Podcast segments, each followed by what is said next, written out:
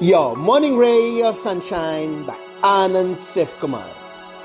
Give everything your best shot. Trouble is, we have a tendency of judging. And by we, one means ego. The ego tells us, this opportunity is cool.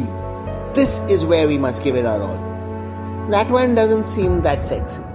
Do your bare minimum and move on. That is all crap. We don't have a clue what opportunity will lead us to which dream of ours and how. Everything that is offered to us has been sent by the universe for a reason. So don't judge, don't discriminate. Treat everything as if this is our one shot at greatness, because it could well be.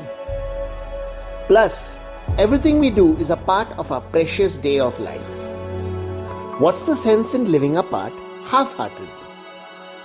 Whether we pitching to the biggest VC in town or amusing a two year old, doing our daily workout or cleaning up our cupboard, we should be giving it our all. Live each moment fully and well, and our lives will be extraordinary.